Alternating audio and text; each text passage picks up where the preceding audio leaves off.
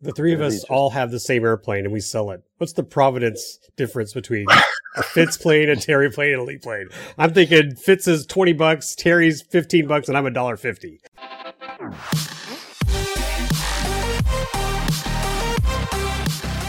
Welcome to the RC Roundtable podcast, where we discuss the latest RC hobby news, events, model reviews, and a whole lot more. Well, howdy, folks. Welcome to episode 192 of the RC Roundtable. And I was told to remind everybody that if you want to contact us at RC Roundtable, you can do contact at rcroundtable.com. Send us a note, send a message, send us some hate mail. That will go straight to Terry, and we will certainly answer you. We've got some great emails lately, and keep them coming. And of course, check us out. If you're listening to this, check us out on YouTube's at RC Roundtable channel. If you're watching the YouTube, check us out on various podcasting services such as Podbean, iTunes, Spotify, whatever. Spotify. Thank you. Yeah. We're on Spotify. That was cool. We're on Spotify. That's awesome. And be sure to leave us a ratings so the algorithms will be favors to us. Algorithm gods will prey upon us. The nice comments you will give us and move us up in rank to, you know, the bottom 5,000th podcast or something like that. So anyways, thanks so much. I see people popping into the chat already, and I see a whole bunch of familiar names. Thanks, guys, for joining us. How you doing, Barry and Lee? Was that? I see names from both coasts. So East Coast and West Coast. If you're east of the Rockies, dial. If you're west of the Rockies, right. If you're north of the Rockies, and if you're south of the Rockies, just hang on. Right. And, go ahead, I want to add, we're doing some new things, guys. We are paying the big bucks. We've upgraded our stream to 1080. You guys been dealing with the standard now. Definition RC Roundtable podcast. We're going to see us high resolution, see all these little goodies we have.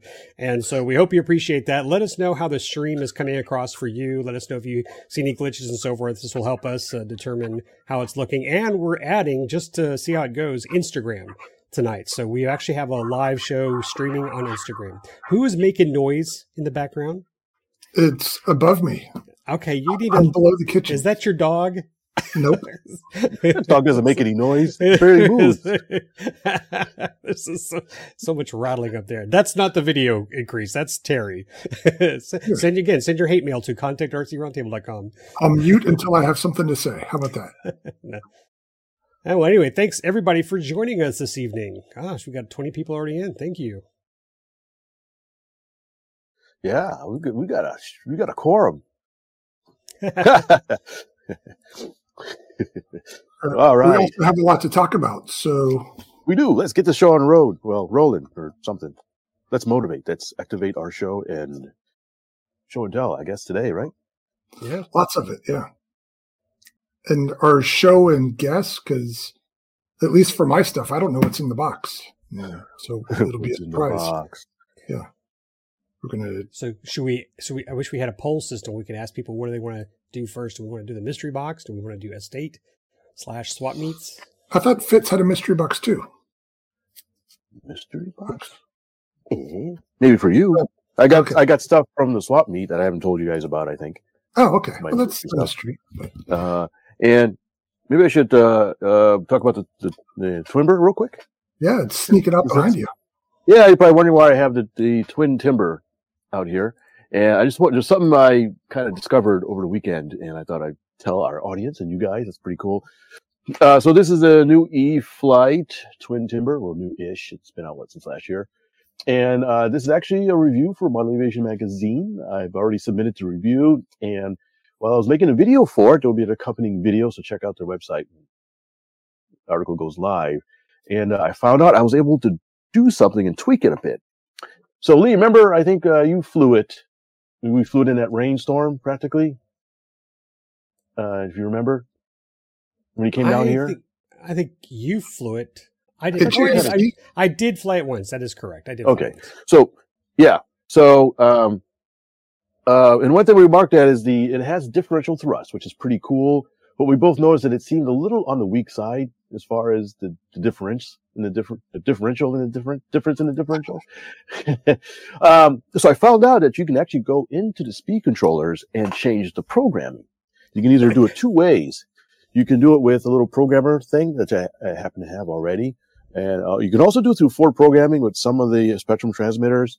But this was actually really easy. Just plug it in and go over. And from the factory, the differential is set really mild. It's like you have 10% increments from 0 to 50%. And it was set at 10%.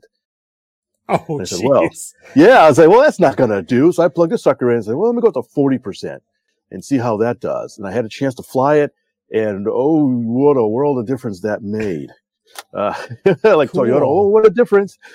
So now you, so oh, what a feeling. Now, yeah, you've seen the video. You can now do some pretty neat pinwheels with it and stuff like that. So that was the ticket. And it is literally takes you, 30 seconds to change the programming. If that long. So, look for that in the video. That's pretty cool. So if you have a twin timber check and you're looking for a little kick in the pants, do that. I highly recommend it. It's still very easy to fly, but, I guess they didn't want to over control it out of the box, I guess, for newbies. But, if you have some experience on your belt, go in there and reprogram those ESCs. And there's a few other features too you can program. And there's, apparently it has the ability to do reverse thrust, but I couldn't get it to work for some reason. So, but this is the find and fly. So maybe receiver may have ran out of channels, but, I thought that was interesting. So anyways, that's why this is on the table real quick. I just want to talk about that and I'm done. But I have a question. Someone's raising their hand in the back. That's in the speed control, the differential thrust. It's not a mix on the transmitter? Well, it says differential. I don't know where it is. I just plugged in the programming cable, and the option was there. So I don't know exactly. I presume that's in the speed controller because these are for programming the speed controller, ESC programmer. Okay. It may be maybe there's another signal being sent by the receiver to tell it. Something along those lines. I don't know the gist of it. Did you have to do each speed controller? Good question. I have no idea. What's that? Did you do each speed controller separately? Yes, you got to do each one separately because you can also change the direction of the motor. So yes, each controller is done separately. They provide you with two wires that are labeled programming 1 and programming 2. When you take off the thing, I don't know if you can see it, but here they are right here. It says program motor 1 and program motor 2. So it's actually there. Again, I don't know the specifics. I haven't really looked to see where the wires go because a lot of them are kind of taped up and wrapped up. So I think it goes into the wing. I don't even remember. So that's the big mystery. I'm not exactly sure where it goes, but it worked. Okay. Good to know. Yeah. So if you guys have a Twimber out there, and I noticed that the ailerons can act as flapperons technically. It's not, I don't think the Biden Fly version can do that, but if you have your own version with your own receiver, I believe you can set these up so you can have super ailerons or flapperons or spoilers, all kinds of crow and that kind of stuff. At least the hinge itself can go up. I don't know if you can see that for the flap. So it can move pretty much just as much as the ailerons. I saw Jerry's face. He has confidence in those buttercup. It's on a pile of stripped gears. They're metal gear servos, maybe. All right.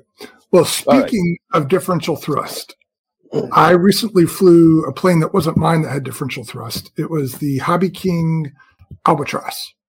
Have you guys flown one of those? The scale model of the Grumman Albatross flying boat? Negative. No. Okay.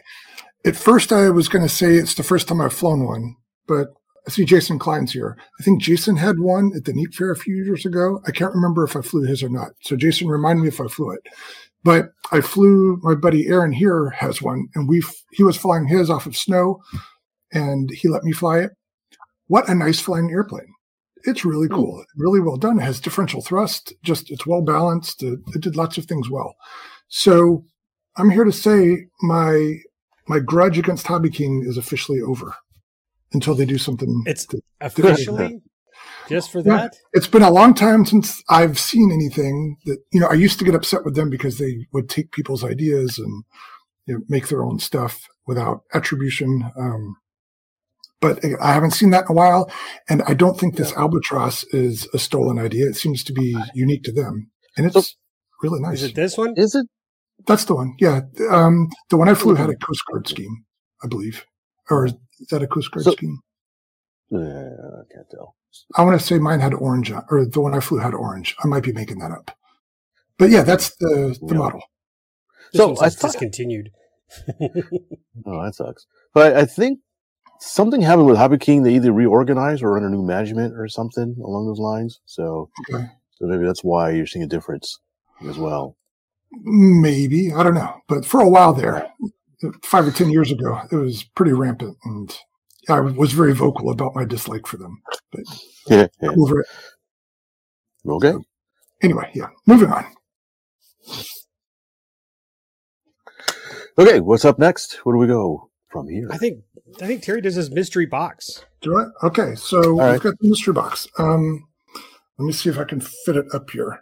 Well, let me tell the background story on it first. We talked about this. Yeah, I was born a poor black child. In the comments section, please name the movie for this from. It's all. Do you have a special purpose? I might. So we talked about this in the last show, I think.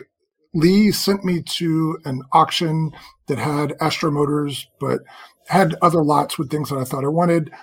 I bid on several lots, only one of them, and it didn't have the Astro Motors.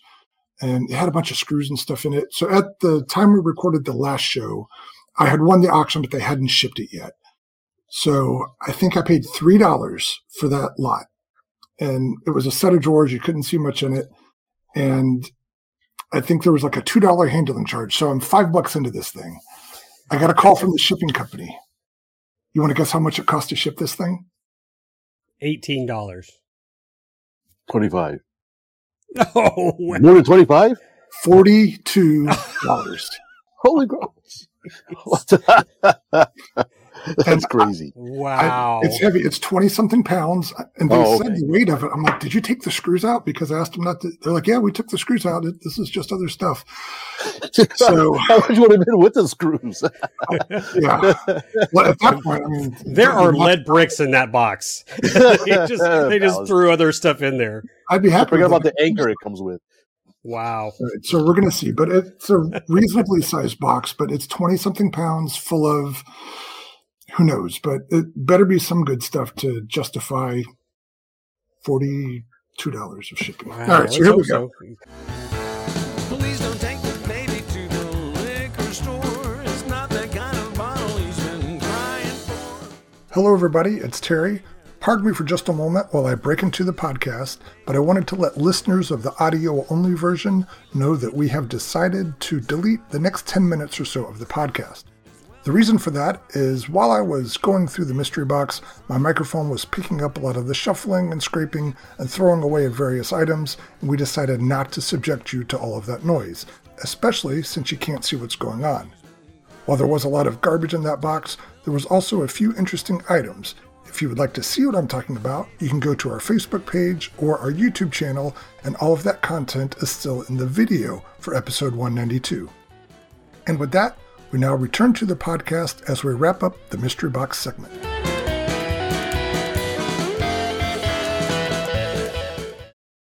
You win some, you lose some, and overall, I can't complain. I do pretty well at swap meets and things, but this one's a dud, and it's going to be a while before I try any auctions. You say dud, but we're going to save this until you actually dump the entire box out on your own and go through it, and you find a couple of gems. Yeah, maybe there's one of those upside down stamps on the bottom or something. But for our fans, viewers, listeners, what you should do is take the stuff out of the pile, put the junk pile in one area, take the stuff you know you're going to keep and use, take a photo of that, and then we can decide whether it was a win or loss. All right, because you might find some other gems and things that you would actually put in your inventory, tools that you would keep. Like, because again, I'm going to say this: at least you got boxes, right? And I never got to do mine, right? And while we're talking about valuable old stuff, you guys know that I've been kind of in a rabbit hole with old RC car stuff lately. And there's several forums on Facebook for RC10 specifically. There was one that popped up today, an RC10 for $8,000. Pesos? U.S. American dollars. Was it like really plated in gold and not just gold anodized? You know, so, and it's interesting because there was the thread where the guy put it up for sale. And then there was another thread where somebody said, you know, is that worth it? How do we, in this market, how are we valuing things these days? And there's a really good discussion about it. And a lot of things made a lot of sense. But, you know, this particular one, it's one of the early model RC10Ts, the truck version of the stadium truck. And it was owned and driven by Cliff Lett, who was a racer and engineer. I think he still works for Team Associated. So it has, what do they call it, provenance. It has a specific history beyond it just being a unique vehicle. So given that and some other things, some people were saying, yeah, it's worth that, and somebody out there will pay it. And of course, there's other people saying, you know, I would never spend that much money. But I just thought it interesting that, you know, a lot of these RC10s, the bottom end is probably around $100 for a thrashed out one that needs a lot of work and it's been drilled and hacked up. But I didn't know what the top end was. Apparently, the top end is somewhere north of $8,000. $8,000. Well, that's what he priced it at. Whether somebody buys it for that much is another story. Right. And he was very honest about that. He's like, I really had nothing to compare it to, but I was using X, Y, and Z based on what other cars in a similar situation had sold for. So this is, you know, my starting point at it, and the market will decide eventually what it's worth. But several people were saying, you know, if I didn't already have this and this, I'd buy it for that much. So, oh, wow. It's not a crazy number. Just based on this, there's like anything, there's the normal people who are involved, and then there's the people who are really, really into it. And those people are willing to spend money. And they also made a good point with the specific vintage of this. People our age who were teenagers or maybe young 20s back in the 90s when this was contemporary, now we're old enough that we probably have some money that's expendable. And these are the things that are nostalgic to us. And some of us are willing to pay a lot of that money for it. So anyway, I just thought it was a very interesting data point on that whole thing. Yeah. The three of us all have the same airplane and we sell it. What's the provenance difference between a Fitz plane, a Terry plane, and a Lee plane? I'm thinking Fitz is $20, Terry's $15, and I'm $1.50. Or it's Lee Who. Yeah, I think if Fitz had a plane and he sold it, people would say, oh, Fitz Walker signed this. So yeah. That's good stuff. Hey, give Fitz your stuff so he can sell it for you at a higher price. Yeah, right. He signs it. Maybe. Puts it in one of his videos. And you know, that's interesting because that was some of the stuff that they were saying can increase or decrease the value. Certain cars that had been the subject of a magazine article, or if it has a signature of a certain person who drove it. Just things like that, baseball cards or anything else that there's just specific little things that people are looking for. So crazy. I saw that at a hobby shop. One guy was hanging up an airplane. I caught my attention because I have the same one. And in the little tag, it says, you know, such and such plane for so many dollars. It's like, this model was used in the review article. So person was actually hyping up. You know. Fit, start signing your planes, man. You might get a couple of extra. But wait, I flew this. Don't you know who I am? Because I'm missing. That's so mean. You know, my planes don't need landing gear. Let's just put that right there. And the wingspan might be slightly shorter than stock. It's on purpose. It's by design. By the way, thanks guys for hold on. What? Go ahead. I was just going to say thanks guys for joining the conversation. I'm seeing a lot of comments, and Terry needs to go through because he wasn't looking at all of them when he was unpacking the box. So he may want to jump back, but guys, throw your comments, throw your questions at us. Again, I want to say we're just lucky to have all of you spending your Friday evening with us, listening to us jabberjaw. And I know Fitz and I got some fun stuff to show you in a second, but again, if you haven't subscribed to Facebook or our YouTube channels, please do so. What's more fun than heat shrink tubing, really? We've already peaked. Should we just feel bad for those who are watching us unboxed shrink tubing. People are going to question their lives. I just watched a guy open a box of shrink tubing and empty receiver boxes. It was glorious. But speaking of airplanes with provenance, wasn't it Tony Accurso that told us about a hobby shop out by him that has a gentle lady that was owned or built by Carl Goldberg? Yeah. To me, that's like a big deal, right? Yeah. That's Fitz's goal. Have that Goldberg provenance. Yeah. Yeah. And let's say you end up with, do you fly it, or do you wrap it in bubble wrap? And I think I'd fly it once or twice and then wrap in bubble wrap. I agree with Fitz. I'd have to fly it. Yeah, it's like my dad's plane. I probably could have just put it up and just say, hey, I don't want to damage my dad's plane, but I had to fly it at NATS. It was a must. Yeah, but it's a gentle lady, so don't winch launch it. Or even bungee, you got to be careful. Yeah. So can I take the screen, Terry? You have anything else?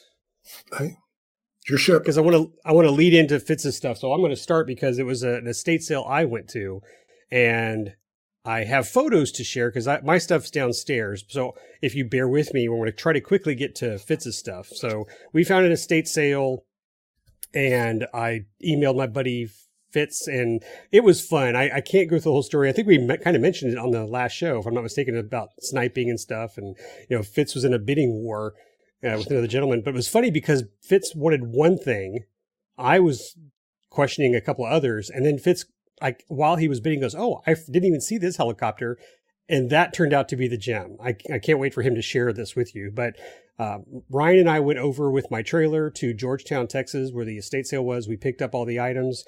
And here's what I got. And bear with me. So they had these two large planes. And I was like, well, one of them had an engine. I was like, if I'm lucky, maybe it's a nice gas engine. I could use it on the Taylorcraft that I bought a couple of weeks ago. And it surprised me because I'll be honest with you guys, I'm falling in love with the Champ at the top of your screen. This is a cloth-covered Bud Nosen, 105-inch wingspan. I didn't have photos of the wings here, but they look good. But guys, I started looking at this more carefully. I don't think it's flown. Oh, really? Because the reason I say this is because when I pulled the wings, the ailerons are not connected to anything. They're moving. They've got push rods, but they're not. There's no device that they connect to. And there was nothing in the center wing, like for a single servo.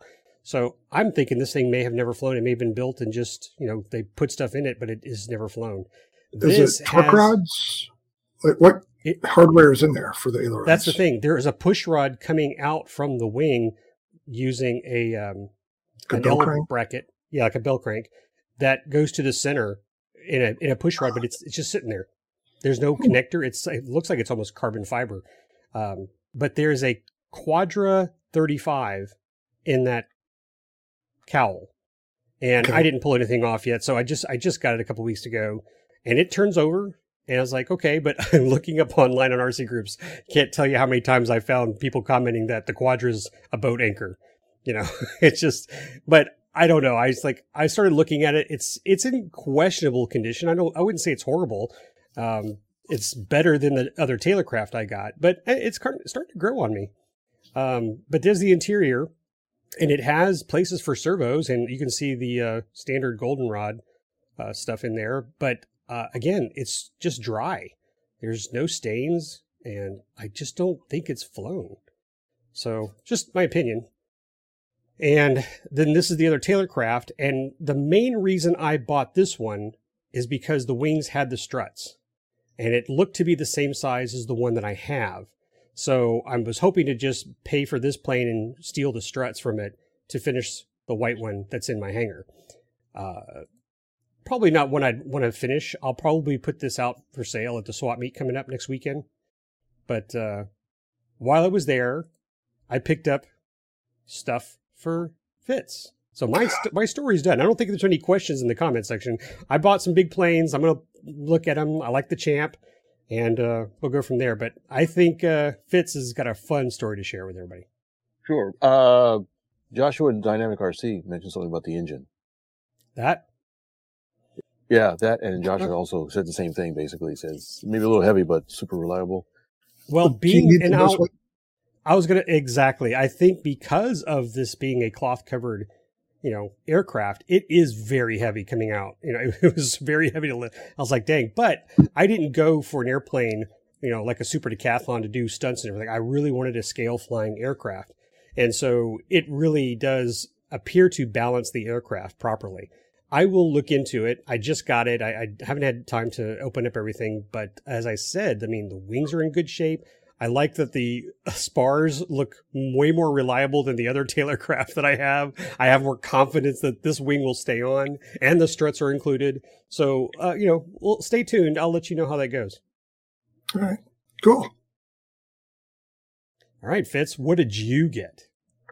Okay. Well, you mentioned a little bit some helicopter stuff.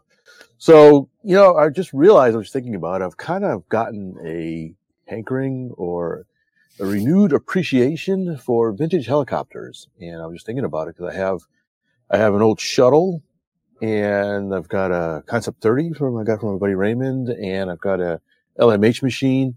And so there's been a couple of other ones I've been kind of really pining for. And a Duber Shark and a Schluter Heliboy. Wait, Shark and a Heliboy? Those are Shark. Oh, no, man. You don't remember the Yeah. No, don't. You were just a box truck up here.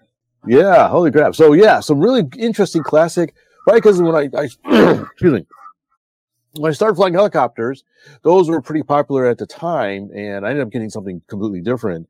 And I had struggled to fly it, and I, you know, now that I actually know how to fly helicopters, I thought we need to revisit some of these old machines just to see how they flew and just to get a taste for what the early days of flying RCs.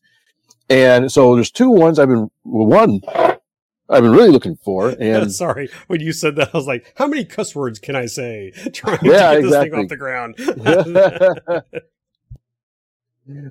So there's still one or two or three that I kind of been pining for, and I said, well, if I ever get the opportunity to get them out, I'll try to get them.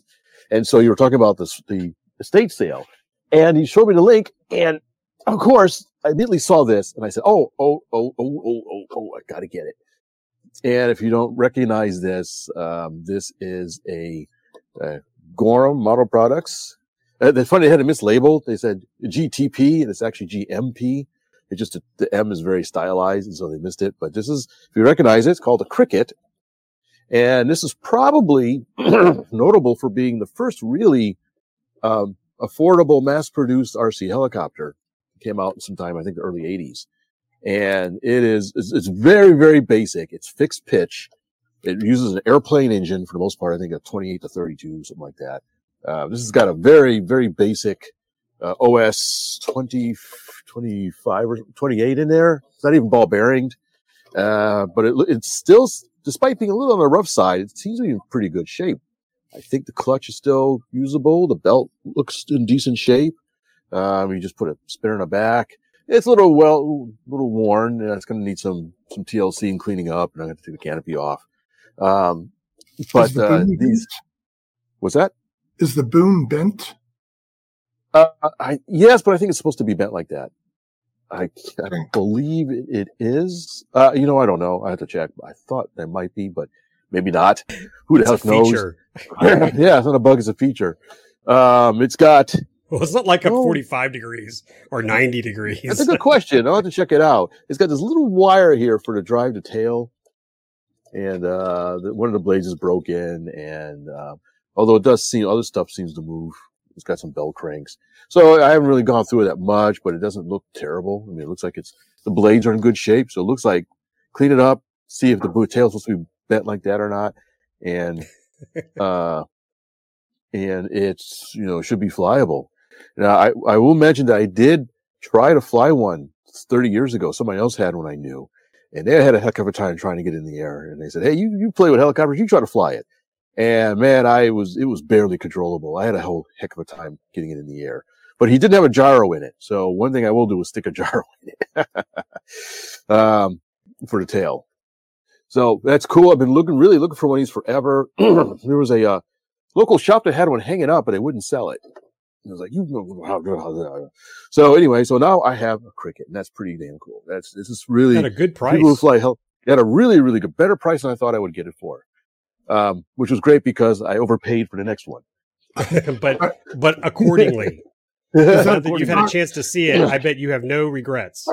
No regrets. It was worth it. I have a question on the Cricket, Fitz. Yeah.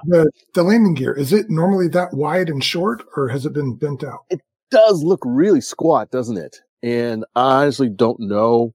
It doesn't really look like it's bent out that much. Of course, back then, they probably had longer, wider gear because just to try to learn how to fly this silly thing. But I don't know. I haven't done the research. I don't remember, to be honest with you. But yeah, I noticed that too. I was like, well, the landing gear is really wide. All right. And these things it's just funny because they're so simple. No collective pitch. So you got a teetering rotor and you got there's a little metal thing, a dampening, and just a swash plate. Forward, back, left, right. You throttle up to climb, throttle down to descend. And, it's real clunky and you've got a delay and a lag. And so flying things weren't easy, but you mentioned the Heliboy. I believe the Heliboys were from Schuler from Germany and were a lot more expensive than this guy. And so I think, and the Gorn company, I believe, sold a lot of these things, cause they were a good price point. And they also imported the Hirobo shuttle series and they had their own machines as well.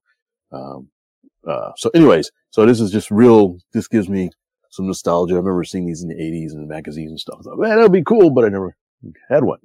Now I do. And so hopefully I'll clean it up and maybe make some videos of me trying to fly it. Right. There's good chatter about the helicopter here. People are familiar with them, so you'll want to go back and do that. Yeah, I see Mike says somebody converted one to electric. We will convert a three-blade head. Huh. Yeah, I guess you could upgrade it and do that stuff, but I'm probably going to just keep it stock just as for a nostalgia thing. I got plenty of collector pitch stuff. So anyways, as Lee mentioned, I was looking around and I saw this. And at first I didn't really think much about it. I said, it looks like one of the Kyosho electric helicopters. And I already have like 2.5 of them and one Raider Fly, a couple of parts and stuff like that. So I didn't think much about it. I don't need another one. And the pictures, if we were talking about before, whoever took the pictures for the stake sales needs somebody else to take pictures. I'll put it nicely. They were pretty crude. They were in the wrong orientation. Half the pictures look like this, or, here's a helicopter. What? Upside down. Yeah. Helicopter for sale. Yeah, okay. Wait, so anyway, yes, because I was looking at I scrolled back to it eventually, and I said, I'm gonna go make sure I didn't miss anything. And I poked through the pictures, and there was another picture of it like this. And what do you notice? The funny looking muffler. Yes, it had a muffler. So I said, wait a minute, that's not a Kyosho Electric. But the canopy style is not any of their globe powered ones that I remember, the larger size. And I go, is that a Concept 10? And, I did a real quick search, and lo and behold, yes, the canopy matches to the rare Concept 10. And so it had a 10 or maybe technically a 12 size engine on it. And I've actually been looking for one of these. There's two in this size I've been looking for. Either the Concept 10 or Hirobo also made a 10 size engine. I believe they're the same engine, a 10 size helicopter. And I saw that, I was like, really, I like little planes and stuff. And this was there. And I said, okay, I got a bid on that too. Same estate sale. So, and this is the one I kind of got in a bidding war. At first, the price didn't change much. I said, maybe I'll get it for a good deal. And then somebody came in, apparently really liked it as well. And it's like, dang it. So we got into a bidding war, and I was able finally to get it a little more than I wanted to, but still, I think a pretty decent price. Because as Lee mentioned, it is in pristine condition. I don't think it ever flew. It's never flown. It's got a pull start. Did you see that, Terry? Yeah, it's got a pull start. It rolls. Yeah. It rolls. It feels good. There's not a drop of fuel in that tank. Oh, nice. Yeah. It's clean. It's missing some push rods, but that's not a big deal. But it looks fantastic. Doesn't look like there's any marks on the skids. So yeah, it looks like it was never flown. Canopy's clean. It's in really perfect shape. The blades are in decent shape. There's a little bit of hanger rash on them, but I think they're flyable. And this is really, really neat. It's a little glow engine, but I like the small glow stuff. I've always had an affinity for that. And what's interesting is I mentioned that I have the electric version, the Kyosho electric EPs. And as I suspected, they share a lot of the same parts. The whole head rotor assembly looks identical to the electric one. The blades look identical, probably the tail blades as well. There's some, of course, the frame is completely different because of the, you know, it's glow instead of electric. And I think there's the main shaft is slightly different, but it looks like it shares a lot of common parts. So it should be able to get replacement parts relatively easier than if it was all unique. And so this was really cool. I'm not sure how long they made these. I don't think they were made all that long and probably didn't have a whole lot of power to weight on them. It was just more of a novelty thing, but I think that's just really cool. And it's a nice looking machine. I like the look of it as well. So thanks, Lee, for the heads up on this. I'm a happy puppy for these two vintage. This is 90s era, by the way, if I remember correctly. I believe earlier mid-90s these came out. Have Lee check his tower catalogs. Yeah, you got the tower catalogs. Check it out. Tell me when. I'll do that. So I haven't really had a chance to really do anything with them, but I will. Hopefully, when some summertime comes around, I'll pick one and mess around with it and see if I can get it flying. I'm going to jump in real quick. This is something they included with the helicopter, but I forgot to give Fitz because it was still in my car. Oh, right. Yes. It came with something real fancy. Oh, it's upside down. Yes. Nice. High-tech Challenger 3 80s vintage radio. So is that, do you know if that's a ground or air frequency? That's an odd. There's more. Oh, there's more? Open the box for you. Oh, okay. So it looks like it's pretty good shape. It's a card transmitter. Looks like. I wonder what the third channel is. Is it a button or something? Lee, can you tell? Oh, I didn't want to touch it. There's a knob at the top. It's a potentiometer at the top. Interesting. But there it's you go. It's kind of unusual. Three channel like that. Yeah. That's cool. Servos and receiver. Does it look like it's been used or?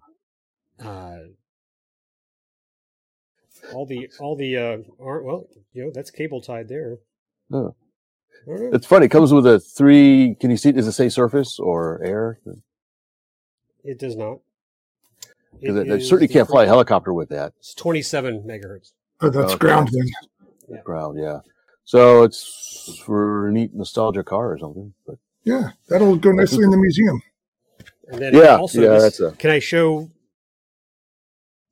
Fitz this? The box. Oh yeah, he's already seen pictures, but yeah. Behold the eye that does not see.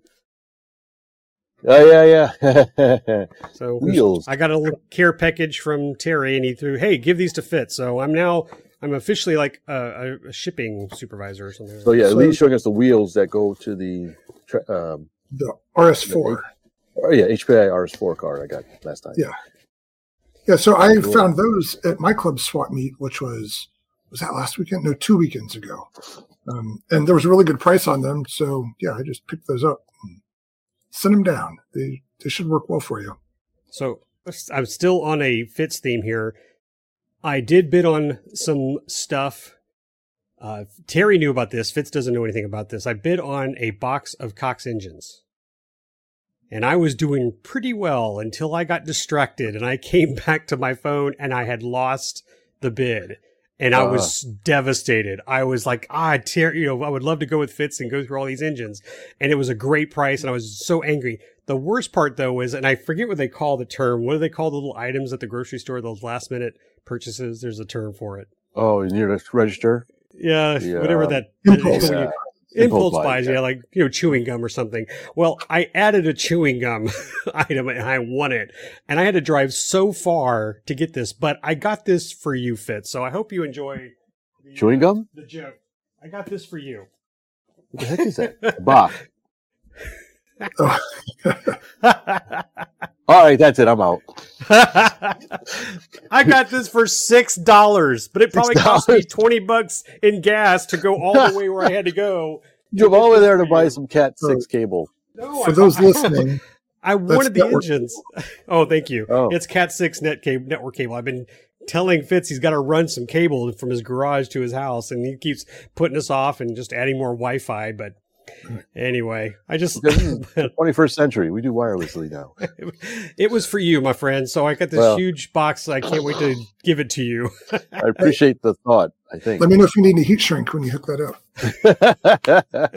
up. Anyway, and you get the soldering iron. Oh wow! Oh, sorry about that. Next time, pay attention. But thanks for the. No, I just sad there were so. It looked like there may have even been a Cox 010 in that pile. Ooh. I could not be sure. Like you mentioned earlier, the pictures were horrible. But I was telling Terry, it's like, my God, the bid's $20 right now. I mean, how could I say no to that? And it started climbing. I was like, oh, okay, I put this bid, and I did. I put a higher bid, and I walked away. And it sold underneath me. If anybody out there listening or watching won that auction, let Lee know what he missed out on. Well, and it was shipped to someone, because when I went to go pick it up, I was like, "Guy, can I please see the this box?" I gave him the number. He goes, "Oh no, I shipped it this morning." I was like, "Curses!" I probably would have been even more depressed had I seen it, because you know it is what it is. But there are some finds out there, folks. You know, it's out there. Terry finds them in the basements, and I get sometimes lucky on estate sales, but not today. Vitska goes away with a free box of Cat 6. Yes. It's the only thing I got free. Should I go into the swap meet? Speaking of that? Swap meets? Sure. You have stuff to show? Yeah, I got some stuff to show. Okay. Are you going to use your other camera, or just waiting to bring your camera bigger? I don't know. Pretty good question. I'll do the cameras as I need to. This one's got a little closer, maybe. Okay, so I went to, I have a slideshow. You want to see that real quick? Oh, yeah. Okay, let's try that. All right, so, I went to the Tri-City Flyers swap meet over in San Antonio, which was neat because it was the same, the next day or the same day was a plastic model show. So I was there for a double header. I did both. And so it made the drive worth it. And I got to hang out with our buddy Richard Ng as well. The, what do you want to call him? The swap meet whisperer? Deja vu here, because wasn't your Weatherford event the same way? Swap meet in the morning, plastic show in the afternoon? Not Weatherford. That was a long time ago. Georgetown. That was Georgetown. Georgetown, yeah. Previous swap meet. Okay. Mm. Okay, so let me go back to the beginning. Is that the beginning? Okay, so this swap meet, I hadn't been here in a while, and I kind of forgot about it. So I got there, it's like, oh, yeah, I remember this swap meet. So I took a few pictures while I was there, and this was a neat place because they've got inside, you had stuff, but outside, a lot of the larger scale models that don't fit very well inside because inside is kind of a modest size. There's a bunch of planes hanging out there. So as soon as you walk up, you've got a whole bunch of eye candy to look at. You got a few people selling stuff, and there was some nice stuff sitting outside. You're like, well, look at that. It's covered out of the rain or anything, but it's just outside. You can mill around, walk up, and so you can see just a mixture of stuff.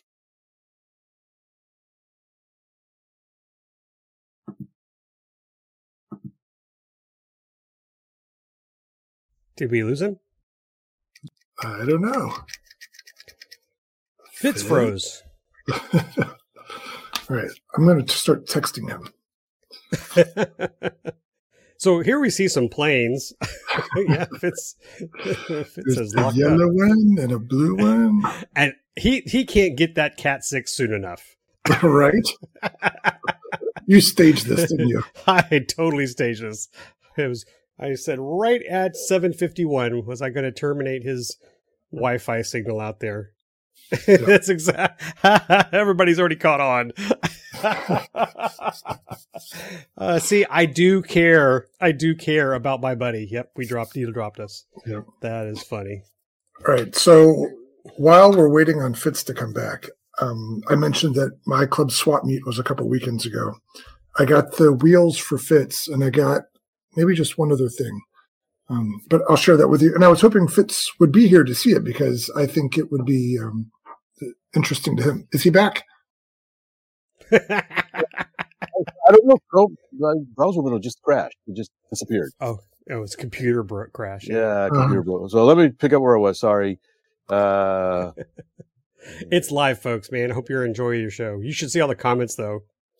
It was not the Wi-Fi. It was Google's fault. Google Chrome. Okay, can you see that again? See. Yeah, we can see it. Okay, so let me go back. Anyways, so let's go inside. Excuse me. And inside, this is pics from Friday, so it's a little lighter on Friday, but there's still some interesting stuff. And you can see, one of the first things I noticed was this guy just had a whole bunch of kits. And this just gets me all warm and fuzzy. Dang. When I come in, I see a bunch of kits down there, like, ooh, not that I need any more kits. And so he just got a mixture of stuff from Top Flight and Comet and Gillows and whatnot, and Pika kits. And he was giving some really good prices for that stuff. This caught my attention because I have one of these, a Shogun. This is a really obscure electric helicopter. And this guy had one and he was selling it for a really good price, but I don't fly mine anymore, so I don't need another one. This was for Lee. Hobby back in the day? I believe so. Okay. I believe it was Hobby People. Yeah, it was a decent little helicopter for what it was, but it got overshadowed by Thunder Tiger, by the T-Rex. T-Rex came out and they just blew everybody away. P-38 for Lee. We were talking about this. He wasn't giving it away, but it was too much. Yeah, this was neat to see one of these. Mirage 550. This was a Goldberg electric, one of the early electric powered. Designed specifically for electric, kind of a high wing trainer-ish plane. And Terry seems to have already won. Some unusual planes. This guy, I don't know what this was, a little biplane. I think it was just a scratch build. That was interesting colors, but just thought it was interesting design.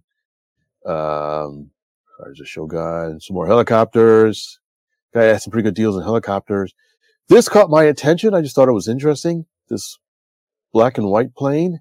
If you look closely, that is a glow ducted fan inside there.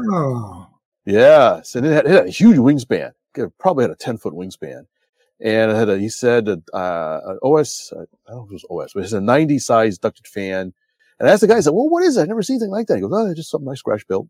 It's his own design, ducted fan, jet trainer kind of thing." And he says he's got into turbines and other stuff, so he just doesn't fly it anymore. I said, "Wow, that's just really kind of cool, actually." Lee was interested in some engines, so I took a picture of a couple different engines that were poking around. This guy had something interesting. This is not 3D printed. This was a mold. Something weird flying around here. It sounds like an ultralight. It is a resin cast multi-cylinder engine. Fairly large, that you can put in your airplane as a dummy engine. Was it heavy? It was fairly heavy, yeah. It was solid. So if you need a nose weight, there you go. But it looked pretty cool. More planes. This guy was blowing out some built planes that he wanted to get rid of. A little wide angle there. So the place was decent, not huge, but not tiny. But it was nicely filled. Looked like it was just the right size for what they were doing. And then you got tables full of stuff. I sent this, I think, to Leah. I just thought it was interesting looking. Mm-hmm. Vintage glider. This guy had a player all wrapped in faux carbon fiber. And I said, well, that's an interesting scheme, but okay. Yeah. And here is Richard mocking Lee, because Lee was looking for one of these for his son. And when I got there, Richard had already found it and bought it. And I won't tell you how much he paid for it. Is that the eFlight? Oh, no. He refused to sell it to me as well. Yeah. Yeah. God, I guess that one had repainted or something, because I've got one. So. It doesn't look like that. Because it's a camo, right? That weird. Yeah, blue, white, and gray, like angular camo. Really nice. So, yeah. So, some more P-38s for Ely. If you're a masochist, you can build a Gillows version. Exactly. This was, I think, this might be the eFlight 190, but it had a really nice weathering job on it. Really nice job. I thought it was pretty pretty. And a bunch of jets, Flexjet, and I think that's the eFlight F-16. I can't remember. No, that might be the HSD. Can't remember. Some good deals. There's a P-51. I thought was a pretty fair price, but that Red Bull and a Spacewalker and I guess Ag Wagon or something. This guy was giving some good prices. Nice, a big Radian with the spoilers. Well, before you move on, speaking of spacewalkers, there are some that are dual cockpit.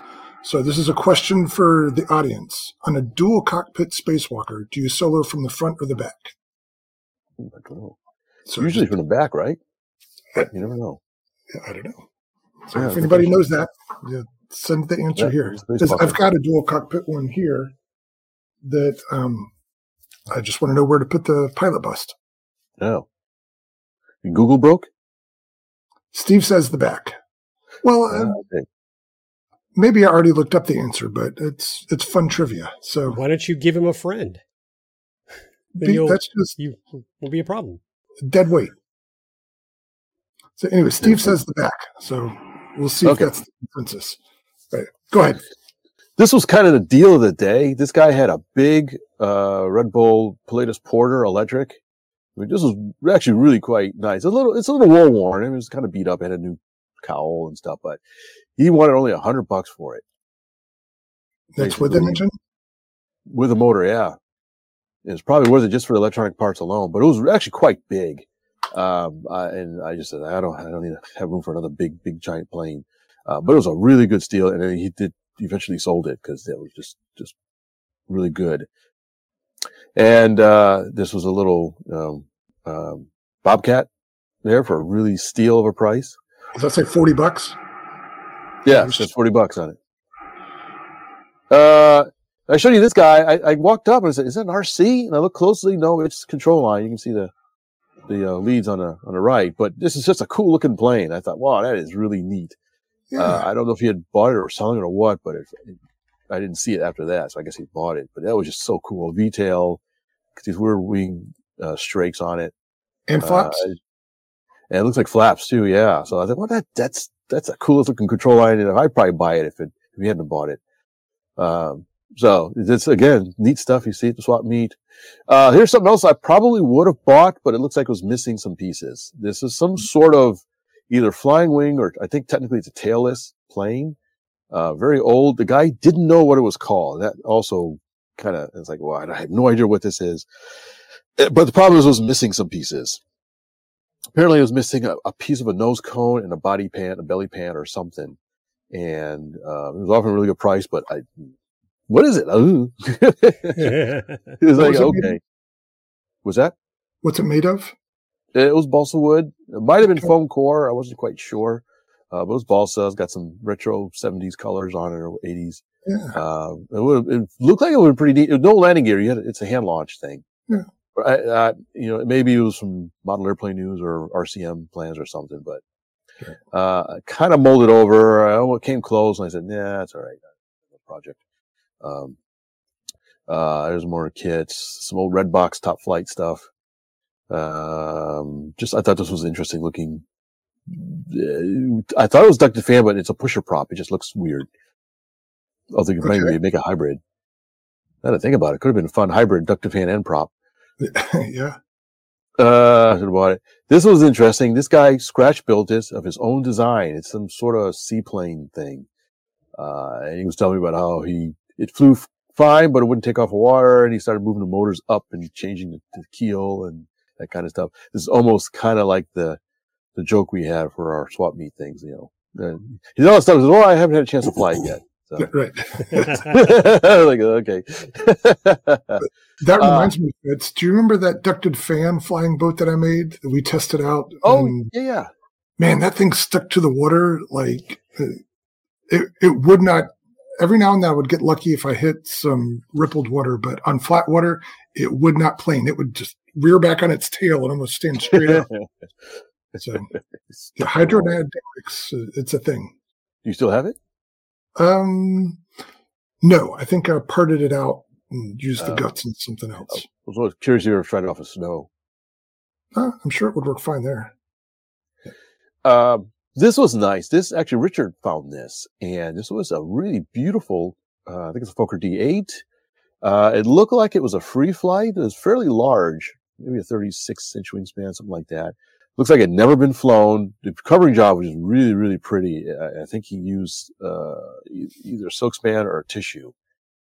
and it was really, really pretty and nice. And Richard said he was going to try to see if he can get it flying. It takes some work, but it was, yeah, I didn't see it. I just saw it on his table. I was like, where'd you get this from? And, oh, some guy was selling it over there. So you going to free flight it or convert it? I believe he's going to convert it. He's not really into free flight. So this was cool. If I didn't have pieces to build one, I probably would have taken this home. This is a Linear Stinger 10. And another swap meet, I picked up all the plastic pieces to scratch build one. So I figured, I don't need another one, but this was just neat to see. This guy had built it, had a little OS engine on it, or you could take it up with electric in it. And I've always wanted to fly a Stinger 10. So it caught my eye. Neat little sport plane. And here's, another F-15 I tried to enter the raffle for and no joy. I guess I told you, Lee, nothing. And there's my hand cramps running on all the tickets. I thought this was kind of neat. This was an Italian fighter plane. I can't remember if it was the Machi or the Fulgor. God, I always get confused. I guess it's scratch built. I don't think anybody's ever made a kit of this that you know of. It was the wing looked a little odd. It was like no dihedral in it. And the power setup was also very, vintage. It had a brushless motor. I remember these old phaser motors, but it had a gearbox on it as well. So remember those old in-runners with the gearbox? I turned the problems on. This sounds funny. I'll open the hatch. I go, okay. Yeah. So yeah, it's very kind of old school, early brushless setup on it. So, and that's it for pictures. So, you're probably wondering what I got at the swap meet. And I ended up, it's funny because on Friday, I got very little stuff. I basically bought some wheels. I got some replacement wheels, some old Dubros and stuff to replace some of the really hard wheels in some of my planes. And that's basically all I bought on Friday. I was there Friday and Saturday. And so I spent $1 or something like that on stuff. I said, hey, I want to get out of here cheap. I'm not going to buy anything. And of course, did I roll in on Saturday and end up with a few things? Tonight, couldn't resist for the novelty of it. And one of them you'll recognize is, let me go to the wide camera. And here somewhere, isn't it? I got it. You have to re-add it because I disconnected. I disconnected. Share. There we go. Oh, that's freaky. Yeah. What angle? So I end up getting the Bobcat. It's basically receiver ready. It's got 3 tracks in it already. It's got servos. I had to look up what it was. I wasn't sure what the guy didn't actually know what it was. I had to go do some Google searching and I found it. And what really intrigued me was it's got this small 3-bladed prop with a lot of pitch on it. And I'm thinking, and it's got a pretty beefy motor. So I wonder if I can really crank up the power on this sucker and see how fast I can get it going. So I thought for $40, why not? It's not that terribly big. See how much juice I can throw in. It's got lights in it too, interestingly enough, on the leading edge of the tail and the wings and on the side. This is a light bar. Oh. So I thought that's pretty cool. Not sure it'll be a night flyer per se, but yeah. Is that the servo arm hanging down from the aileron? The other one. Other aileron. Is there something? Oh, yeah. It looks like it got knocked out. Oh, okay. I was wondering if they had a balance on there or something like that. That's weird. No, it just got knocked out, maybe in shipping or something. And it's got this weird bell crank system for the rudders. There's a servo here. There's a bell crank. It's a little bit clunky, but whatever. It was sold by excuse me. It was sold by Nitro Planes back in the day. Okay. Oh. So thanks to gentlemen for giving me a really good deal on that. What else? I got several other things. So looking around, what's that? I thought you were getting up to go get something. I had an anecdote to share, but go ahead. Oh, no. Everything's right here. You can share it later, I guess. A gentleman had one of these for an absolute steal. I said, hey, this is little P-51 UMX. This is the previous version. I understand they just reissued this as a version 2 with some upgrades. Brushed version or brushless? You know, I don't know. It's a good question. It might be brushed. Yeah. I didn't think to look. I thought I might need to have one as an indoor flight. Excuse me. Let me drink the water. That's not water. And interestingly enough, the gentleman had this as well. Oh, cool. And it's a funny story in this one. $10? He had a ridiculously low price on it. Yeah, $10. I said, well, for $10, I might just get it for parts. Yeah. And so you were joking about me being able to sell stuff for more if I sign it and that kind of stuff. Well, he recognized me from my YouTube. From just say it, RC Roundtable podcast. From the RC Roundtable podcast. Just say it properly there, young man. And so he said, hey, I recognize you. How about we were joking around. He said, here, just take it. I'll give you a celebrity discount. So he just gave it to me. Nice. It's got, yeah, really nice of him. And no, it's not perfect. It's got some, he says it's got a bad elevator servo or something in it. So, I mean, it's not like perfect, pristine condition. But I said, hey, either I can either get it fixed or I'll use it for parts for something else. So that's pretty good. So I think it has a standard Spectrum brick where the elevator and rudder are on the, they're on the board. Oh, right. They're on a brick. The jack screw kind of servo. So a lot of times it's just some schmutz in the jack screw. So yeah, probably the feedback pot or something. Maybe dirty. Just needs to be cleaned. So I figured for $10, you know, either it flies or I scavenge it for parts. But that was pretty cool. Well, it wasn't $10 for free. Why not? Yeah, it would have been worth 10. It would have been worth 10. I was going to give him 10, but he said, no, just take it. Then okay. And I ended up getting a couple other stuff. Somebody had some for free. I think it might have been the same guy. I got a little, just a brushless motor and a servo and a high-tech HS60. Also thrown in a deal.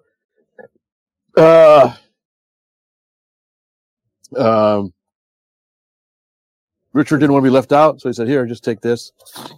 some the tail's been shot.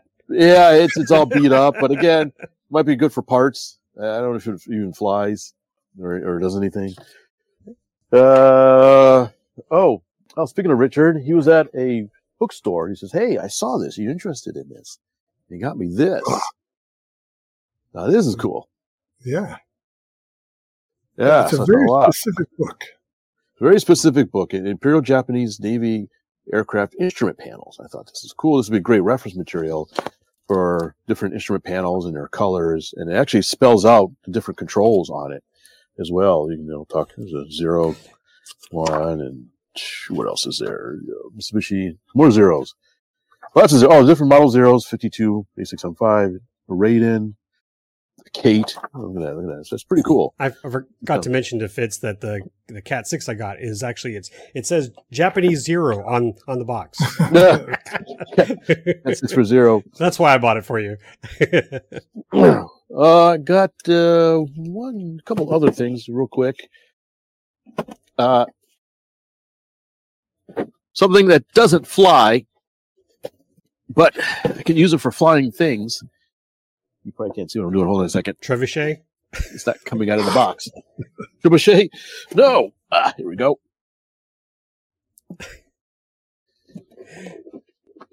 Fish tank. Display case. All right. Yeah, it's a neat little display case. It's got a door in the back.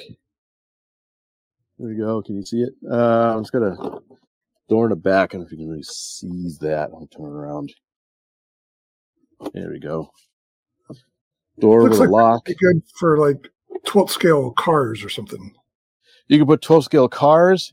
It was funny. The guy who had it says, yeah, I had it for to display Cox engines. I'm like, there you go. Okay, sold. And I could use it for exactly the same thing to display Cox engines. It's got a light in there too as well. See nice. Up there? Two lights. Yeah, it's really, really nice. It was this is a really snazzy case. I said, yeah, I'll take that sucker. I'm going to use a nice little display case.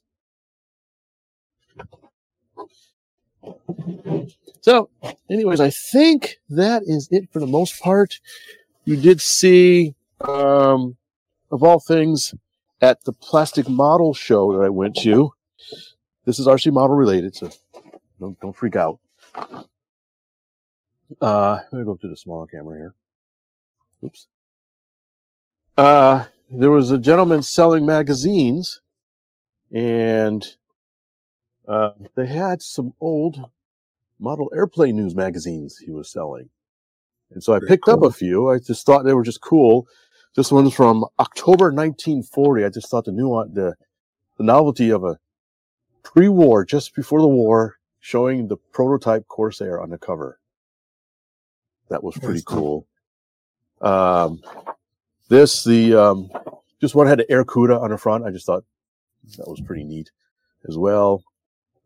Again, another novelty one. Which year is this? This is, so a wartime Model Airplane News, 1942, showing what looks vaguely like a Betty bomber being shot down. I thought that was pretty cool. It's propaganda. Yeah, propaganda. Oh, look, on the back too. There's some, this is solid models. Spotting enemy airplanes. There's some Japanese planes on here that you can order your solid model and make your own enemy aircraft ID. 6 for $0.50. So I think it's fascinating to see what was going on in the during wartime with models and stuff. Oh, there's one more. This one really caught my attention. You recognize the aircraft? No. He's very famous for a theory. This is it's not Bernoulli. Yes, it is. Very good. You get a cookie. It's not the same though. I think the spelling's different. This is Bernoulli bomber. There's only one, right? Right. The theory is Bernoulli. O-U-L. Oh, Bernoulli. You're right. Maybe it is a different guy. Okay. Yeah. Sorry, but yeah, the Bernoulli bomber I thought was just interesting to see it on the cover. I don't think they talk about any of these per se inside. I had to look. I really just looked at it quickly. But Bernoulli is of interest to me because of where I grew up. At the New England Air Museum has a Bernoulli aircraft. I think it's missing the outer wing panels, but they've had it for years and years and years. It used to sit out in the elements, and I understand that if I recall correctly, they finally moved it inside or cleaned it up and started restoring it and stuff. So when I saw that, I was like, "Oh, that's cool!" Really rare to see it presented anywhere. So it had a whole bunch of them, but I just picked up a few. And this one was 1939, so I got 39, 42, 38. He had one, I think, dated back to 1935, I think. So I didn't realize Model Airplane News went back that far. And it's ironic because now I've written for Model Airplane News in the modern era. So it's interesting. And I couldn't resist. I did get a book on a Zero. Of course you did. Aero Model, 1963. So I think that is it for my swap meet loot. I don't think I missed anything. Double checking. And I got some Velcro. I'm running low on Velcro, so the guy had some Velcro strips for cheap. So it was that was fun little trip down there. I had a good time. Came back up, and now I've got to see if I can get some of those planes flying. We might have an indoor meet. That's why the P-51 caught my attention. I thought that maybe I'll be able to fly it indoors. Have something a little more snazzy than my aerobatic planes, a little scale-like. All right, cool. So speaking of, I think there's a few people in the chat that are fairly local to me. So next Wednesday, I'm going to be helping to organize an indoor event in southern Door County, which is, half an hour, 45 minutes from me, but a little bit further south. So if anybody's interested in that, it's an indoor fly-in. It's going to be free, and the idea behind it is it's kind of an aviation event to promote to the kids that go to this high school. And so part of that, they open up the gym for RC flying. So if you're interested, message me. I'll give you the details, and I hope people can come out. Cool. Good luck with it. Sounds cool. There's some pictures. Yeah. Will do. Right, Lee, do you have anything else? I do. Okay. So something that happened yesterday. Uh-oh. Dun, dun, dun. Dun, dun, dun. So, I'm keeping us behind blinds. Ryan called me yesterday. Says the officer, the sergeant, who's part of his Air Force ROTC, said they had all this stuff in the closet that they were going to get rid of, and they were going to throw it away, so they were asking some of the students to throw stuff away. And Ryan said, well, I think my dad will want that. So we filled my truck with all this airplane gear. Oh, nice. That they were tossing. And really quick, they were good. And I have some stories, but the apprentice is in great, Phil C. Terry, the apprentice is in great shape. And after they filled the car and I talked to them, he just said, they didn't have a mentor. He said, he goes, I've been here for 5 years. We've never opened these boxes. So I was just going to clear them out of the closet. I mean, they just didn't have anybody to teach them. Maybe they did at one time. And I was like, buddy, I'm your man. I said, if I had known, I would have been helping you guys. So we exchanged information, but he says, but we're not going to keep this. So if you want it, you can have it. And I'm going to rebuild the apprentice. It's got some minor damage and I'm going to work with these kids. But this was cool. Night Vapor. I said, all right, I got a Night Vapor. Yeah. Wah, wah, wah. Oh, geez. I was like, God, the first box I opened and it's empty. Oh, Robot House. Yeah. But there were some winners. So they have a Super Cub. And I think this is the best one in shape. And the Mini Vapor, it looks really good, but I haven't done anything with these yet. But there was some more foam damage on the other Super Cub, but got a little duet there. And they had a couple of these little drones there, but this is the P-51. This is a brushed version. This is an early Park Zone, and it has some pretty weird wing damage here. It's cracked. It's pretty bad here. 27 megahertz? I don't know what. It's a very weird frequency. No Park Zone. But I'm like, I might be able to play with that. And Ryan was like, Dad, come on, let's convert this. So it's again a gear brush motor, but we'll take a look at it. But guys, look at the transmitters and stuff they had. So, oh wow, DX7. The battery that was in it was completely shot, so I did plug it into one of mine. It does turn on, so that's good news. The DX5 probably came with the apprentice, and I plugged it in, I replaced all the batteries, and that's working. So obviously they had Real Flight 8. I don't know if they had a computer set up, so I'm going to check with him to do that. But they had two transmitters, so kind of makes me wonder if they had more than one computer running it. And so I've tested both transmitters. They work with my Real Flight 9.5 off of Steam. And it's just kind of nice. So going to go through that stuff and see what I can do to help them. Speaking of Real Flight, our buddy Phil Hinkle has started doing... Real Flight, I don't know what you call them, but the events where people that have versions that can talk online, they just get together and fly virtually. Oh. So it's something you want to participate in. I'm not throwing that invitation out there to everybody, but I'm just mentioning to you, Lee. Yeah. Steve, you've redeemed yourself with that comment. He knows what I'm talking about. It was a little offline chatter we had. That was pretty good. But I'm looking forward to getting the apprentice fixed for them. And it's like the old eFlight receiver, like the black and white stuff that they had. So we'll see. I'll give it a try. But, that's kind of the first big plane that Austin soloed on. So I'd love to be able to do a buddy box system. I'm curious. Do you think the DX5 would do buddy box, wireless buddy box? I'm thinking it's too old. I don't think so. Yeah. Sorry. That sounds like a very simple Google search. Well, and I think I told you guys I did pick up a DX6. So with the sole purpose for keeping it with Plywood Overcast. So I'd have an official buddy box, and it's in really, really good shape. So, but it'd be nice to have another one. All right, cool. But that's all I had. Except, but wait, there's more. I forgot to share this screen, and I got to give credit where credit is due. So, Terry, you did awesome. I hope everybody has seen this online or has seen it, running amok on the interwebs. But Terry just had this bug and he was like, hey, I got some ideas, guys. And he sent us a sample and then we started throwing some at him. But this is just done really well on the internet. We've had other people sharing it. So take a look at it now, do screenshots, but this is hilarious. And so I posted it on the Texas Warbird Thunder Facebook group because our club's swap meet is next week. And we have a lot of members of that group that come out. So I said, bring this handy chart with you for the swap meet. I know I will be using some of these for the stuff I have to sell. So I love ICWIG, though. I know what I've got.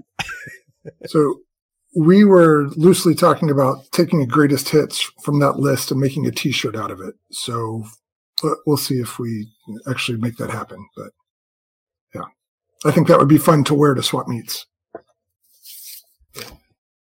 Yeah. And I've enjoyed seeing other people add stuff. Yeah, there are some good ones. Well, I think someone said it looks better than it flies, or it flies. They say it flies better than it looks, and it's like, no, it looks better than it flies. But anyway, good job there, buddy. That was fun. Yeah, and thanks for your help with it. So is that everything you got, Lee? That's everything I got. Okay. So I've just got, I forgot about the price pigeon thing. That's what Tony just brought up. Yeah, that came and went, didn't it? We'll have to keep that around. So I started to talk about another thing that I got from my local swap meet 2 weeks ago. So there are really only two noteworthy things. One is the wheels that I got for Fitz's RS4. And the other thing is that I got a Hummer from a guy. Okay, let's not leave that hanging out there. Awkward pause. It's a long Hummer. Oh, Sig Hummer. Look how long that Hummer is. Oh, Sig Hummer. Yeah, look at that. Sig Hummer, which is a half A sport plane. So, can I tell my Hummer story? Yeah, let's keep the double entendre going here. Go ahead, Fitz. I have a Hummer story. So that Hummer has a special place in my heart a little bit. So early in my RC flying career, I taught myself to fly. I crashed a whole bunch of planes, and I finally learned to fly on a gentle lady. And I got to fly that pretty well. And I think I had one or two high wing planes. And I thought, well, I need to advance my flying skills. I need to fly a low wing, something or another. And poking around, I ended up on that Sig Hummer. It was low wing, 049 powered. It was a kit. And so I built it.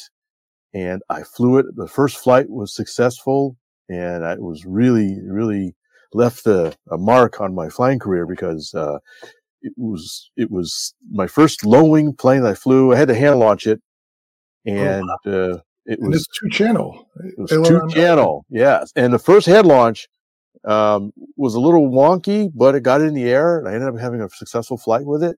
And I flew the heck out of that plane. And then at one point, I hacked in some retractable landing gears into it as well, using the old, GWS maybe? No, they were mechanical retracts made by, they're known for their hinges. Robart? Robart, that's it. Robart makes a set of half A retracts. I was at a hobby store and said half A retracts. Like half A retracts, and they're little teeny tiny little retracts. With a little servo, and I put them in. But the funny thing was, the field I was flying at, I could not take off with the wheels. The grass was too tall, so I only used the wheels for landing. And so I'd hand launch it and fly it around. And the guys, I didn't tell them I had retracts in it. They just thought it was the regular Hummer. And I flew it around, and I said, "Oh, coming in for landing. Oh wait, I have wheels." I hit the switch, and the wheels come out, and they're like, "Hey, wait a minute." So I just wanted to say that that plane has a special place in my heart, and that's great that you got one. Yeah, I know we had talked about it in some context before, and you had mentioned that you had some history with it.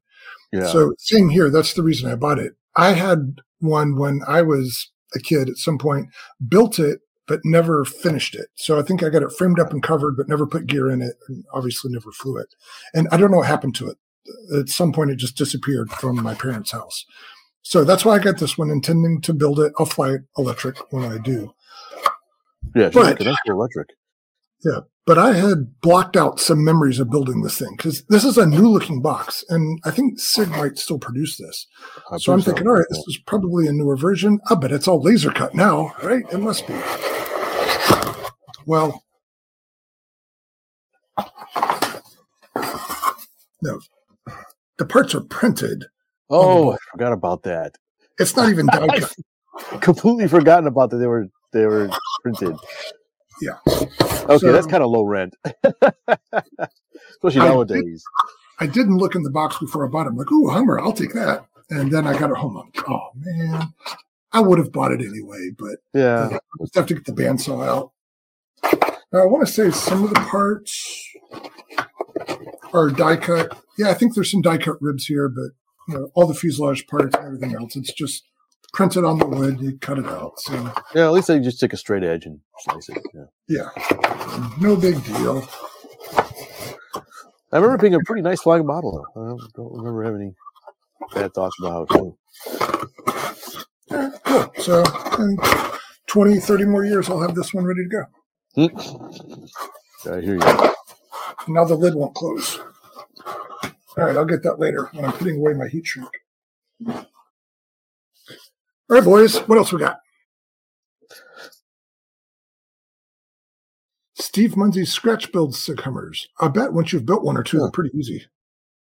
Yeah, it's all Hershey bar wing, flat fuselage. Yeah. Yeah. And Jason confirmed that Sig still sells it and shows die cut. I wonder if all the parts are die cut now, or they just count the ribs being die cut as a die cut kit. Whatever. So there's not a whole lot to it. But speaking of, I've been going on and on forever about my Electro Streak. I finally got it back on the bench. I've been working on that the last few days. And, you know, I converted it to a...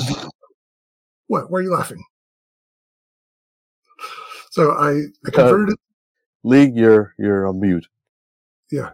Sorry. I was clearing my throat earlier. I was like, you're going to put it on the bench, and then you're going to move it over here on the bench, and it's going to slide over here on the bench, and then it's going to be off the bench. So there's fresh balsa dust in my workshop that came from that. So what I wasn't counting on is I converted it to VTL, and building the fuselage, it took a lot longer because of that. But now just installing the VTL servos, I'm making push rods for it. It's taken me forever to get that done. I'm getting close to the end now, but I've spent several hours just measuring, and I'm using carbon fiber with some 256 push rods on the ends. And just the geometry of that VTL really makes things more complex. So I've invested a lot of time in that. I'm looking forward to getting past that milestone. I think the next step will be a little bit of final construction on the fuselage to cover up where the push rods exit, and then I'm ready to cover. And so what do they say? 75% done, 75% to go at that point. So it won't be too long. Okay, if you say so. All right. Tony now shows up. Okay, we're done. We're done. Yeah. Next time. I think we have wrapped it up, Tony. You're gonna have to stop and rewind. So, all right. Yeah, that's everything I've got. If anybody needs some LEDs with wire leads on them, let me know. $50 each. $1 each. $50 shipping. Wait. Let's ask the question to people still here. What's the provenance on an LED sold by Terry? If it's $1, would you pay $2 because it came from Terry Dunn? No. If you threw in a RC Roundtable sticker, is it worth it? Yeah. If I threw in a $5 bill, would you pay $3? What if you engraved each one with your initials, really tiny? Oh, here, let me use the screen there. You're showing the LEDs, or we're showing the connectors. Yeah, custom servo extensions for a good price. Just I got it all. Everything, these prices are crazy. Everything must go. He's got it right. You can sell it for free. Just up the shipping handling charge. Yeah. I'll ship it for the same price they charge me to ship it. So he wants you to bring it to NEAT. So that might be worth mentioning that this year's NEAT Fair, there is some anniversary, Jason? Some big anniversary. They're doing a nostalgic sort of theme, so vintage electric stuff. So I really need to get back there for that, don't I? I'm trying to figure out a way to make that happen. Levi has never been there too, so you guys talk about going all the time, but it's just talk. So but if that's if you sell enough LEDs, you can pay our trip. There you go. Well, what do they consider vintage? I don't know. Jason, if you have any information on that, either put it in the chat here or send us a message and we'll put it on our Facebook page. But it's the 25th anniversary, he's saying. And Steve is asking where NEAT is. That it's in the middle of the black hole where you get no cell reception in New York. So it is off the road, the northeast. And you can get your plane stuck in trees. And I didn't get stuck in a tree. It went through a tree. Shinhopple, New York. It's in the mountains there. There's no cell reception, and that's the best thing about it. It's completely off the grid. There's no satellite reception. It's at a campground where there's a full-scale grass strip, and you just go and you fly airplanes for a few days or more, and you eat lots of good food, and it's an electric-only event. It's been around for 25 years now. Very neat. Is there still a toga party? Well... I'm not at liberty to say the things that go on. You have to go. I see. That's what I was thinking. What happens in Chautauqua stays in Chautauqua. And what goes on and stays at NEAT. Yeah, it's a drinking party with a flying problem, or something like that. So anyway, it's fun. I went several years when I lived in Buffalo. I need to get back there. And maybe this is the year I can make it happen. Jason's saying pre-2000 stuff is what qualifies as vintage or legacy. I've got a couple planes that meets. I'm looking around. I've got a couple different things. I think it'll meet that criteria. Yeah. Pre-2000. Electric. That just doesn't sound right. Steven's also in the chat. He's one of my buddies. That was not that long ago, is it? It doesn't feel that long ago. It's vintage. Year 2000. What? 2000 was only? Oh, crap. That's 24 years ago. Yeah, right? So anyway, so I'm going to see if I can make that happen. September is always tough, and that's right on the heel. Busy at work, too. I got some stuff. Well, I'd love to go. Bomber. You know, Bomber's our big conflict. Yeah, we have Bomber. What's this hand? I am saying all three of us are making excuses already, and I just threw the idea out there. Let's give it a legitimate effort and consideration. I'll try my best. If Barry's bringing that B-17, I don't want to miss that. I saw him sharing some more photos of the huge B-17. How big is the B-17 that Rayburn's building? Ginormous. 12-foot wingspan. Ginormous? Yeah, it's ginormous. I have the ball turret. I was doing some stuff for him, and the ball turret's like this big, literally like 8-9 inches in diameter. It's huge. There'll be other bombers. I might, and I have family up in that area too. I need to visit, so I might see if I can squeeze it in. All right, well, at least, oh crap! But do they have logistics of getting airplanes up there? Because I don't think I'd want to drive up there. That's a long trip. Maybe I can ship some stuff. Well, like I said, I have family up there. Maybe I can ship some stuff to some family and pick it up. Drive over. Okay. Anyways, I don't want to work it out now, but I'd like to go. I'd like to. I've never been to that event. It sounds great. And that little. I have a hunch that you could show up with no planes at all, and you would never run out of stuff to fly. So, that's all I'm saying. I see. Speaking of events. Mike, send me the details again. I thought I had them and I couldn't find them. So send me, what that is and I'll see if I can make it up there. This is our buddy Mike. He's hosting a helicopter fly-in up in the Dallas-Fort Worth area in April. And there's not a whole lot of helicopter fly-ins in my area. Hardly any actually. So, that'd be pretty cool if, he gets his rolling and play around with some old helicopter stuff. So if I get the information, maybe I'll post it to our Facebook page too. Right. Now, I know Lee wanted us to keep it under an hour and a half. We're a little bit over that now. But while Michael's chatting, we had him pop in on the show a while back to talk about his B1 experience, which did not go well. And then there was a recent thread where somebody released kind of a review video about the B1 and their experience. Oh, the video. I saw that. Yeah. Man, the chat around that just got kind of dramatic. I'm not in the middle of it, so I was just an outsider peeking in, but some people are really passionate about that stuff. Yeah. Even on the video itself, you looked at the comments, the manufacturer or at least the distributor chimed in.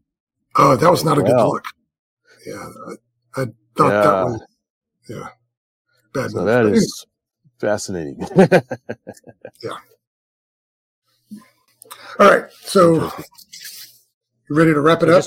A reminder for those of you who are hiding under a rock, April 8th is the huge eclipse that's crossing the central U.S. And the AMA is hosting a camp out basically at the IAC. It's one of the official spots in Muncie. And so we've already got it on our website, modelaircraft.org, to if you're up in that area and you want a huge field to enjoy the eclipse, please do so. And you get a discount being an AMA member. So go look at all the links that we have on there. And as Curtis mentioned, it's happening in Dallas. So Fitz, maybe you and I can take a trip up there.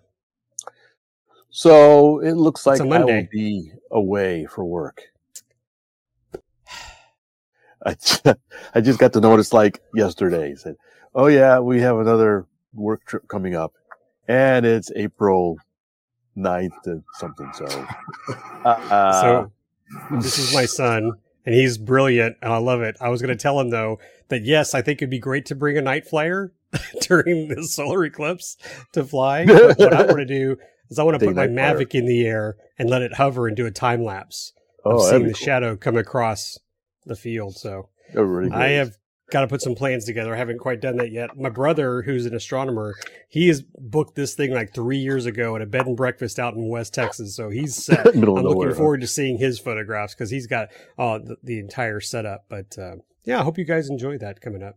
But don't forget, we got Perry Swap Meet. You got Seth, the Dayton, Modelrama, Toledo shows up there. So go check the calendars, folks. Make sure you participate. Yeah. And if you have any fun stories to share with us, put them at contact@rcroundtable.com. Did you want to mention the feedback we got about your story, Terry?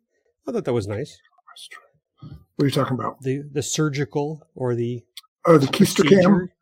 The keister cam. I assume most of you listened to the last show already where we did a little PSA at the end talking about make sure you're taking care of yourself, and that includes getting a colonoscopy when you reach the appropriate age.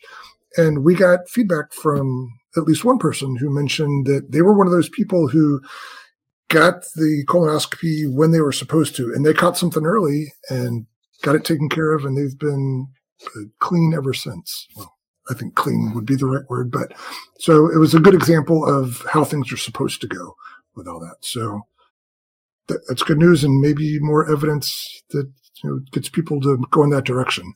So my appointment got shifted back a couple weeks because of logistics. So I'm still in the queue for that, and I'll let you know how it goes once I've gone through it. Yeah. Okay. But hey, but the comment I wanted to make was it was a viewer who appreciated us mentioning it, saying, hey, glad you are reminding people to do so. And I would say the same thing. I had mentioned I had done it twice, and so I have to get checked all the time, and hope you guys are taking it seriously and have it done. Yeah. All right, cool.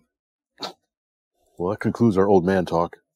If you start talking about your goiters, you're going to get disconnected. All right, you wrap it up for us, Fitzaruni? All right. Rice-a-roni. Well, thanks everybody for joining us. Great. It looks like we had a really great interaction with our folks out there. Thank you everybody for joining us. Thanks for the questions. Thanks for all our old friends coming in and new friends coming in as well. And stay tuned for more glorious and exciting things with RC Roundtable. Hopefully we will see you guys at a fly-in or some event near you. Maybe neat, maybe not. Anyways, I don't think any last things before we go. Like and subscribe. Yes, please like and subscribe. Hit the bell. All those usual things. Thanks, everybody. Thanks so much for joining us. I really appreciate you all, especially if you see us somewhere, say hello. You might even get a sticker. I gave one out this past weekend. Somebody came up and said, hey, I like your podcast. Or I told him about the podcast. No, I think he said he didn't even listen to the podcast. And so I gave him a sticker. So if you see us and you say you like this podcast, you might just get a sticker. And an LED. Or LED. You hand out the LEDs. We should just tape the LEDs to every sticker we give out. Yeah. What's this mean? No, just take it and like it. All right. We'll see you guys later and have a glorious weekend. Hopefully the weather holds up. Doesn't look like it will this weekend for us that much. But anyways, we'll see you later. Bye. Please visit our website at rcroundtable.com. That's where you will find all of our podcast episodes. You can also find a little bit of background information about the show hosts and leave comments and suggestions about the show. There are links to a few of our favorite vendors and also links to our various social media accounts. Thank you for watching and listening.